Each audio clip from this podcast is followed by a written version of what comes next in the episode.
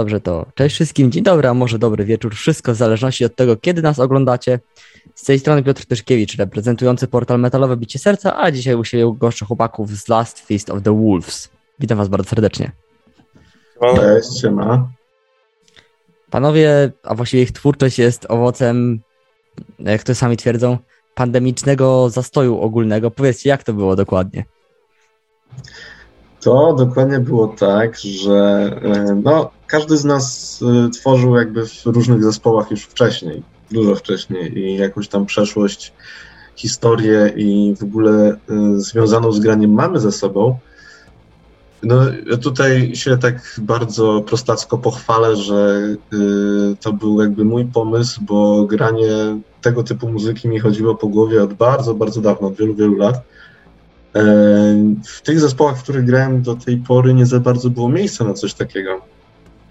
E, no, przyszła pandemia, parę rzeczy się tam troszeczkę e, posypało, parę nie wyszło i zaczęło mnie trochę nosić. I uznałem, że no, muszę coś robić dalej, muszę coś tworzyć dalej. Najpierw próbowałem dołączyć do jakiegoś innego zespołu, a potem po prostu zacząłem sam tworzyć i tak od słowa do słowa do chłopaków, bo też znaliśmy się już wcześniej, jakoś tam udało mi się dotrzeć, e, dogadać. No i tak po kilku miesiącach takiego jakby wzajemnego namawiania się, po prostu zaczęliśmy już e, tak bardziej na poważnie tworzyć to.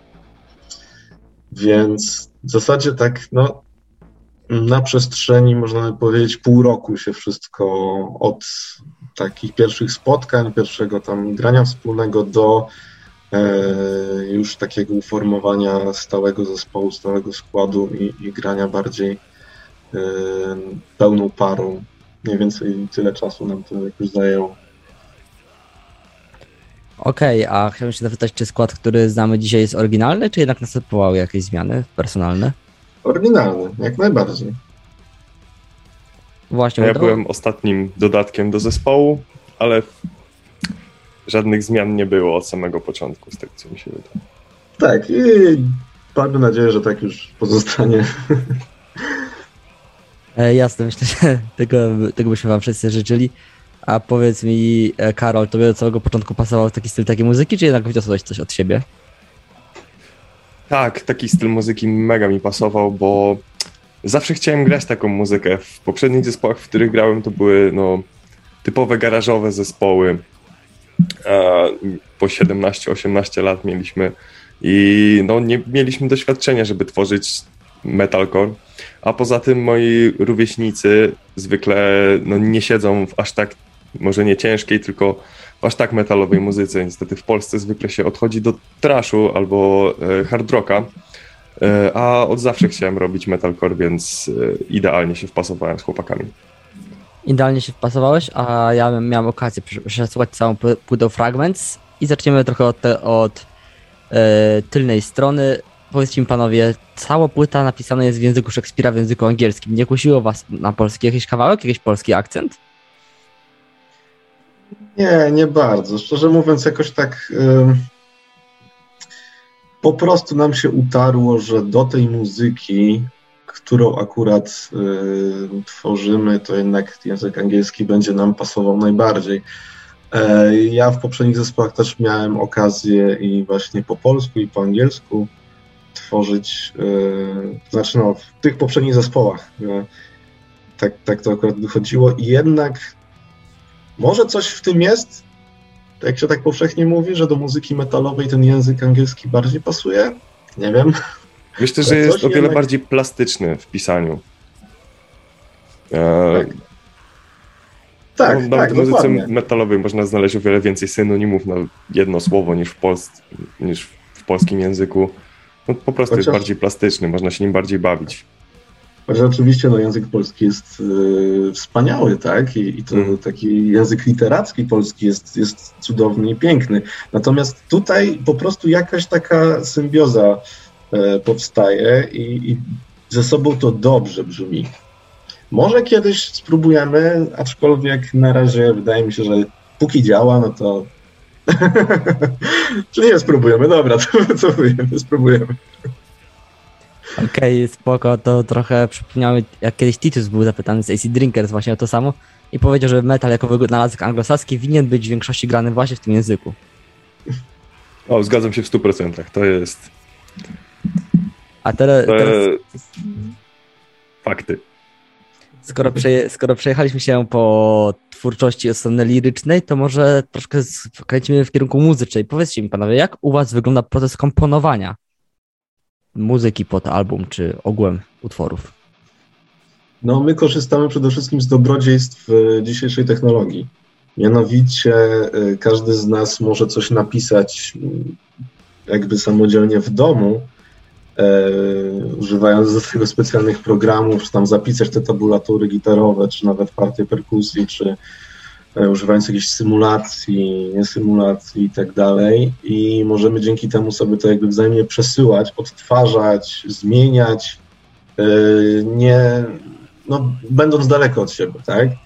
No my wszyscy mieszkamy w tym samym mieście, nie mamy do, nie mamy do siebie jakoś tam wielu kilometrów czy coś, żeby, żeby to było utrudnione, ale dzięki temu możemy jakby tworzyć w domu i jak przychodzimy na próbę, to mamy już coś, nad czym możemy pracować dalej i ewentualnie to dalej tam w tych próbach szlifować.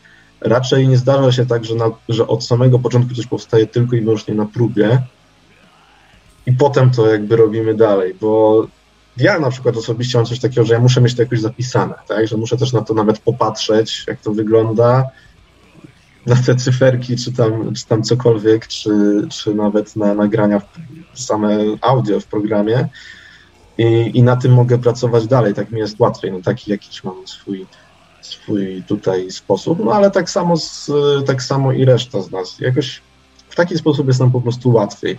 A jak już na próbach, no to na próbach głównie właśnie linie wokalne yy, układamy, staramy się coś z tym robić. Karol tam yy, właśnie live coś bardziej próbuje wykombinować. Yy, ale no generalnie tak, tak to można powiedzieć, że jak już, to prędzej y, tworzymy w domu, a jak się spotykamy, to to bardziej dopasowujemy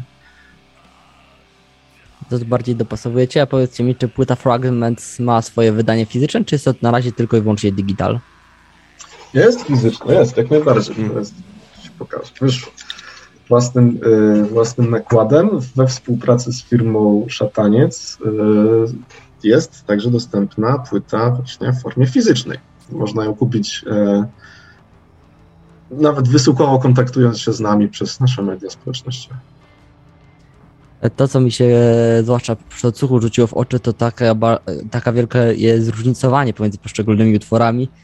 Jak mamy zaczynający Nomadic, który jest bardzo agresywny, ale mamy też Persistence, który jest niesamowicie melodyczny, jak na to, czego ja się spodziewałem, mając do czynienia z zespołem metalcore'owym. Powiedzcie mi, skąd wynika takie zróżnicowane podejście, że ta płyta nie jest taka jednolita i przez to jest ciekawa i wielowarstwowa? Myślę, że każdy z nas pochodzi z różnych sub, subkultur metalowych i każdy z nas chciał też dołożyć swojego bloczka do tej płyty. Więc na każdym kawałku można zasłyszeć zaleciałości z różnych gatunków muzycznych, które nam się podobają. Nie chcieliśmy, żeby było jednostajne e, brzmienie i chcieliśmy, żeby coś tam zawsze się zmieniało. Myślę, że całkiem dobrze wyszło. Wyszło całkiem dobrze, a wy możecie to ocenić sięgając po Spotify, czy zamawiając płytę u chłopaków właśnie. A ja się was o, was o, o, o coś zapytam, bo muszę się spytać, czy wy, każdy z was osobna, miał, miał pobierał kiedyś u kogoś lekcje w muzy stricte muzyczne?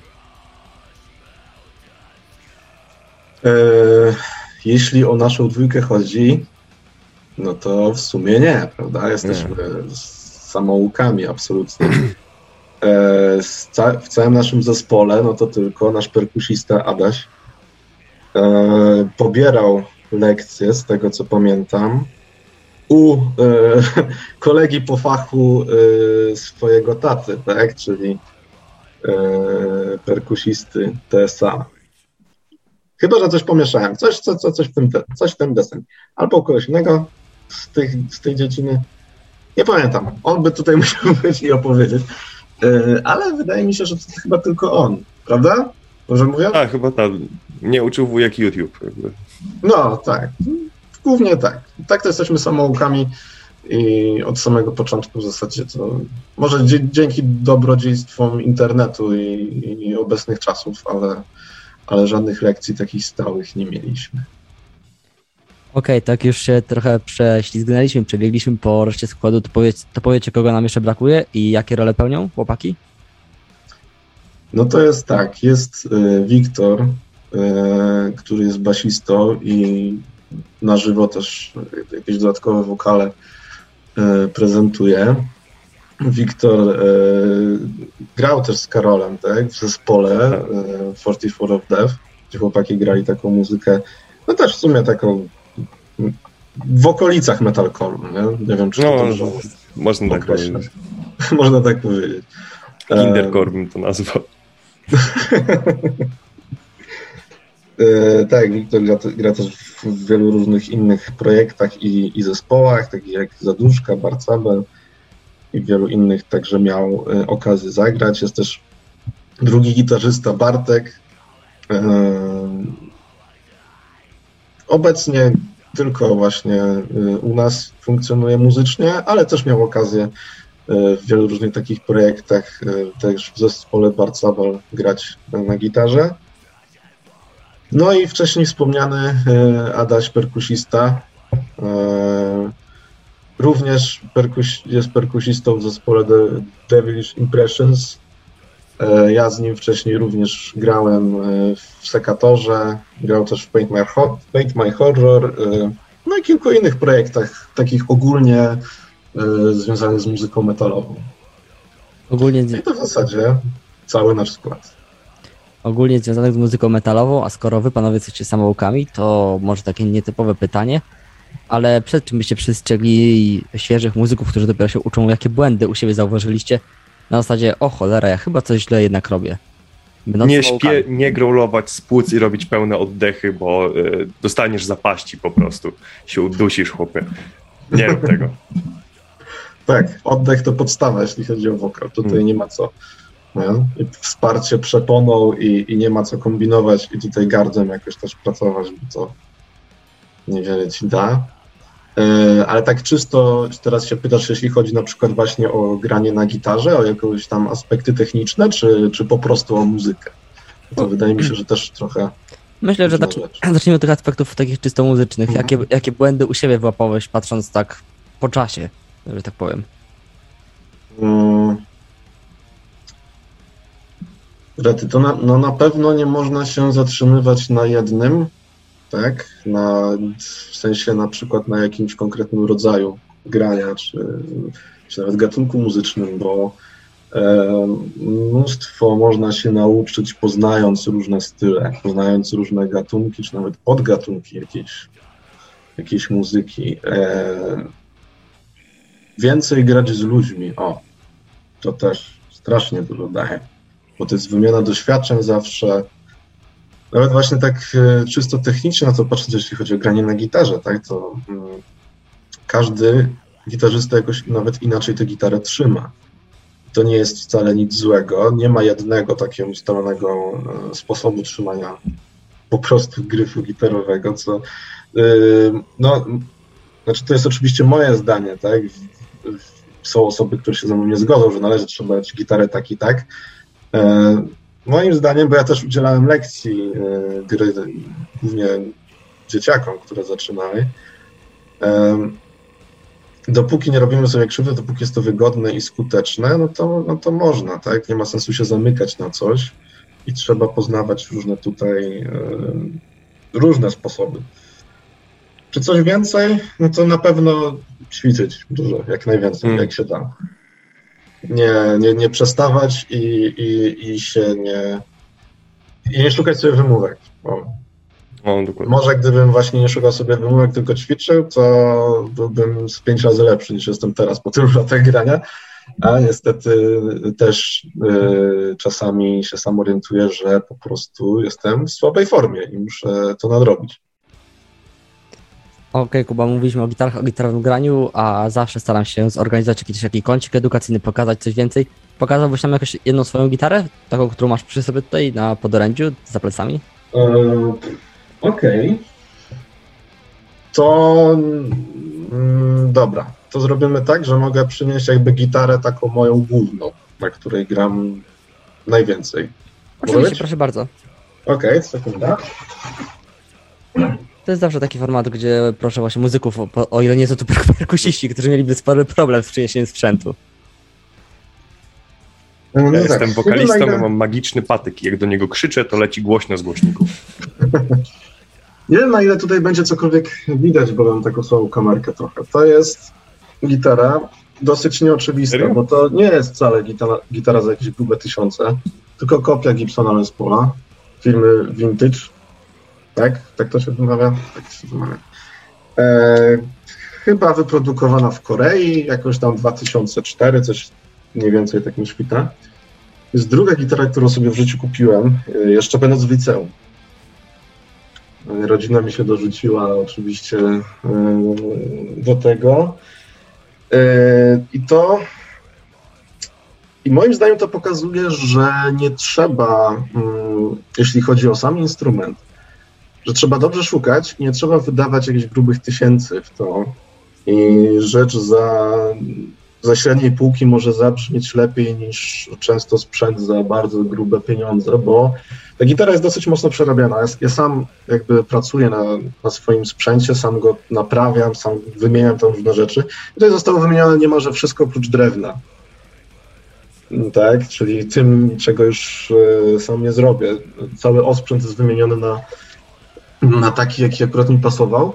W związku z tym wiele razy robiłem sobie tak, że jak akurat byłem gdzieś w jakimś większym mieście, miałem okazję podejść, mając tę gitarę ze sobą do sklepu muzycznego, w którym był lepszy sprzęt, no to mm, prosiłem tam e, panów sprzedawców, czy mogą mi przynieść kilka tam tych gitar z najwyższej półki, tak? Or oryginalnych Gibsonów po 8, 9, 10 tysięcy albo więcej. Na początku się pukali w głowę, e, ale potem jak sami słyszeli jakby no, porównywanie tych gitar, no to stwierdzali, że faktycznie coś w, tym, coś w tym jest. I to jest gitara, która jakby nigdy mnie nie zawiodła. Brzmi fenomenalnie i zawsze jest właśnie takim numerem jeden.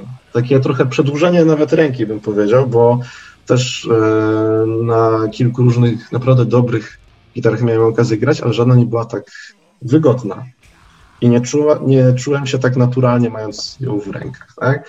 A tutaj takich dokładnych specyfikacjach y, nie będę się rozwodził, bo zaśniecie, bo ja jestem takim trochę nerdem, jeśli o to chodzi. I, i po prostu mam swoje klocki i tutaj się nimi bawię, więc jakbym zaczął o tym gadać, to bym nie przestał. E, no, ale tak, to jest właśnie taki mój numer jeden. No. Jest jeszcze kilka innych gitar, których też czasami używam na koncertach, albo zamiennie, ale do tej zawsze wracam, cokolwiek mi się nie działo. Czyli to jest taki twój trochę, jakby to powiedzieć, centrum twojego małego wszechświata, o, muzycznego. Tak, tak, tak. W sumie tak. Yy, bo zawsze w, w, każdym zespole, w którym grałem i, i z każdym rodzajem muzyki też, nawet czasami jak sobie w domu jakieś bluesowe improwizacje robię, no to koniec końców yy, do tej gitary zawsze wrócę. Okej, okay. myślę, że dzięki bardzo dziękuję za, za pokazanie nam e, tej gitary, która jest myślę, że dla ciebie, tak jak o już mówiliśmy, bardzo ważna. Karol, ale myślę, że jest je, jeszcze jedna rzecz, która naszych widzów zainteresuje, twoje tatuaże. Czy one mają jakąś szczególną symbolikę dla ciebie? Hmm. Myślę, że to zależy od tatuażu. Eee, chyba nie bardzo, nie wydaje mi się. Nigdy do tego tak nie podchodziłem. Tatuaże dla mnie zawsze były bardziej zapisaniem wspomnienia jakiegoś. Też nie robiłem za dużo tatuaży w studiu, eee, tylko gdzieś tam po, po znajomych, czego nie, nie, nie polecam robić, bo to e, może się źle skończyć, ale po prostu od małego chciałem być wytatuowany i teraz już jestem duży i jestem wytatuowany. Taki był plan. Plan, który się udało zrealizować. Tak. A Kuba wspomniał o koncertach. Jakie macie wspomnienia ze wspólnego koncertowania, panowie? No cóż, e, my tych koncertów razem zagraliśmy niewiele w sumie, bo jak na razie dwa, tak? W zasadzie dopiero teraz y, cały ten biznes, można tak powiedzieć, że się otwiera. z powrotem, e, chociaż i tak bardzo powoli jest to organizowanie na przykład koncertów dalej jest uciążliwe i trzeba się liczyć z wieloma różnymi rzeczami i, i no, jest to dosyć stresujące i też niektóre kluby czy miejsca e, jakby nie chcą na to iść jeszcze, nie? co też no, jest zrozumiałe. E, dlatego zagraliśmy tego niewiele, a czy takie wspomnienia jakieś tutaj wyraźne, no, to były nasze pierwsze koncerty, więc to w ogóle było olbrzymie przeżycie, nie? Zagrać, no tak. zagrać tak razem na, na pierwszy strzał, ale no moim zdaniem to były koncerty niesamowicie udane i, i jakby zdaliśmy, e, zdaliśmy egzamin po prostu jako, jako zespół razem.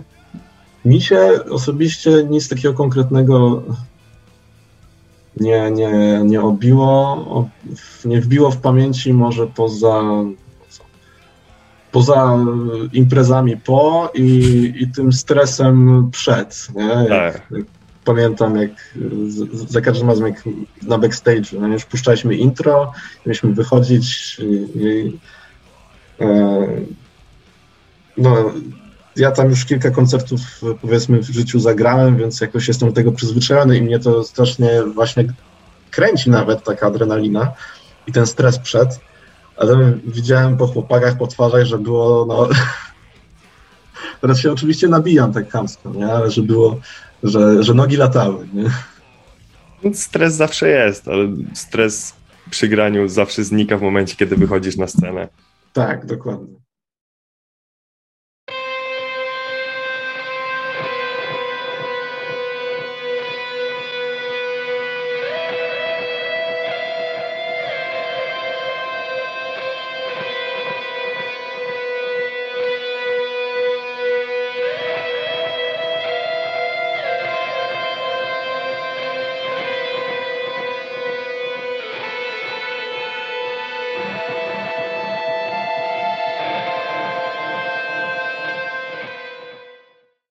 Kiedy wychodzisz na scenę, a się jeszcze was zapytam, graliście tylko swoje kawałki, czy zdarzyło wam się zagrać jakiś cover, jakąś własną interpretację? Uh, graliśmy cover uh, Slipknota Left Behind i Hypa Hypa od Eskimo Callboy. Dość takie... Tak, to było takie rzucenie się na głęboką wodę trochę z tymi coverami akurat. E, ale stwierdziliśmy, że jako taki biz dodatkowy, żeby była impreza, to, to robimy to zrobicie, a ja się jeszcze was zapytam o dwa słowa o tym, jak wygląda organizacja takiego koncertu, bo my, czy fani, czy dziennikarze przychodzimy, że tak powiem, w cudzysłowie na gotowe. A jak to wygląda od tej drugiej strony, od takiej technicznej i dopinania wszystkich szczegółów? Nie mam pojęcia.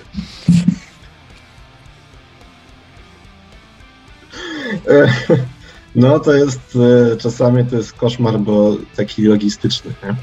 No bo jeśli na przykład y, gra powiedzmy nie wiem, grają na przykład trzy zespoły, nie? no to yy, cały sprzęt trzeba jakoś najlepiej się nim podzielić między sobą, nie? że jeden zespół na przykład wystawia swoją perkusję, no bo jeśli każdy po kolei by miał grać na swojej perkusji, byśmy mieli to nagłaśniać, potem zajmować ze sceny, z powrotem ustawić i tak dalej, to, to by trwało przez, yy, przez cały wieczór i ludzie by wyszli, bo nie chciałoby im się czekać przez trzy godziny przerwy pomiędzy zespołami.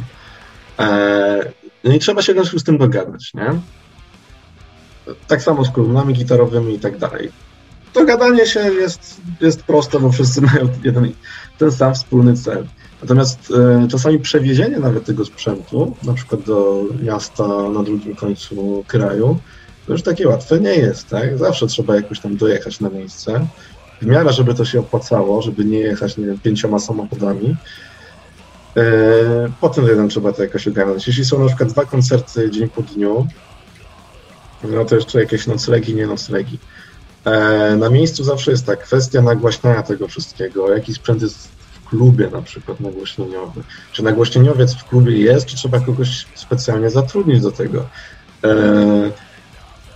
Tak zwana obstawa bramki, czyli obstawa wejścia jakby osób, które będą na przykład kasowały bilety. Nie? To też trzeba jakoś dogadać między sobą, nie wiem, między zespołami, że się wymieniamy, czy, czy coś takiego. Jak dzielimy pieniądze z, z tej bramki, jak to dzielimy z klubem, czy klub na przykład zapewnia wszystko, ale bierze jakąś dolę od, od, od przychodów, czy, czy biorą na start ileś tam pieniędzy, a potem dochód z bramki cały idzie dla zespołów.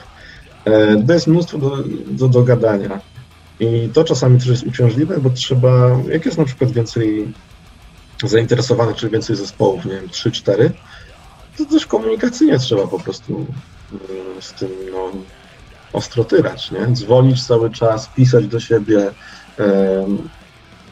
dogadywać się, tak? A to no, nie zawsze jest, nie zawsze jest takie, takie łatwe wcale. Nie? Trzeba mieć po prostu pewne do tego umiejętności takie społeczne i, i chęć, i siłę.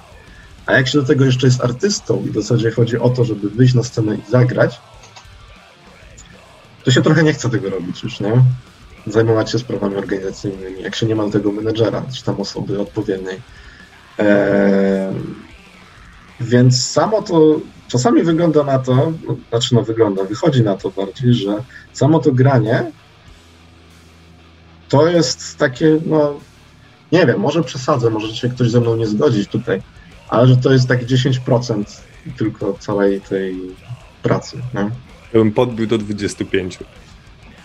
Tak? 25. No, no tak, no. Może tak być. To też oczywiście zależy, bo czasami jak się jest na przykład y, no, organizatorem całego koncertu, tak jakiś zespół organizuje koncert powiedzmy w swoim mieście i zaprasza innych, no to tej pracy jest więcej. Jak po prostu tylko przyjeżdżamy, ktoś inny za nas to robi, no to tej pracy jest mniej. Nie?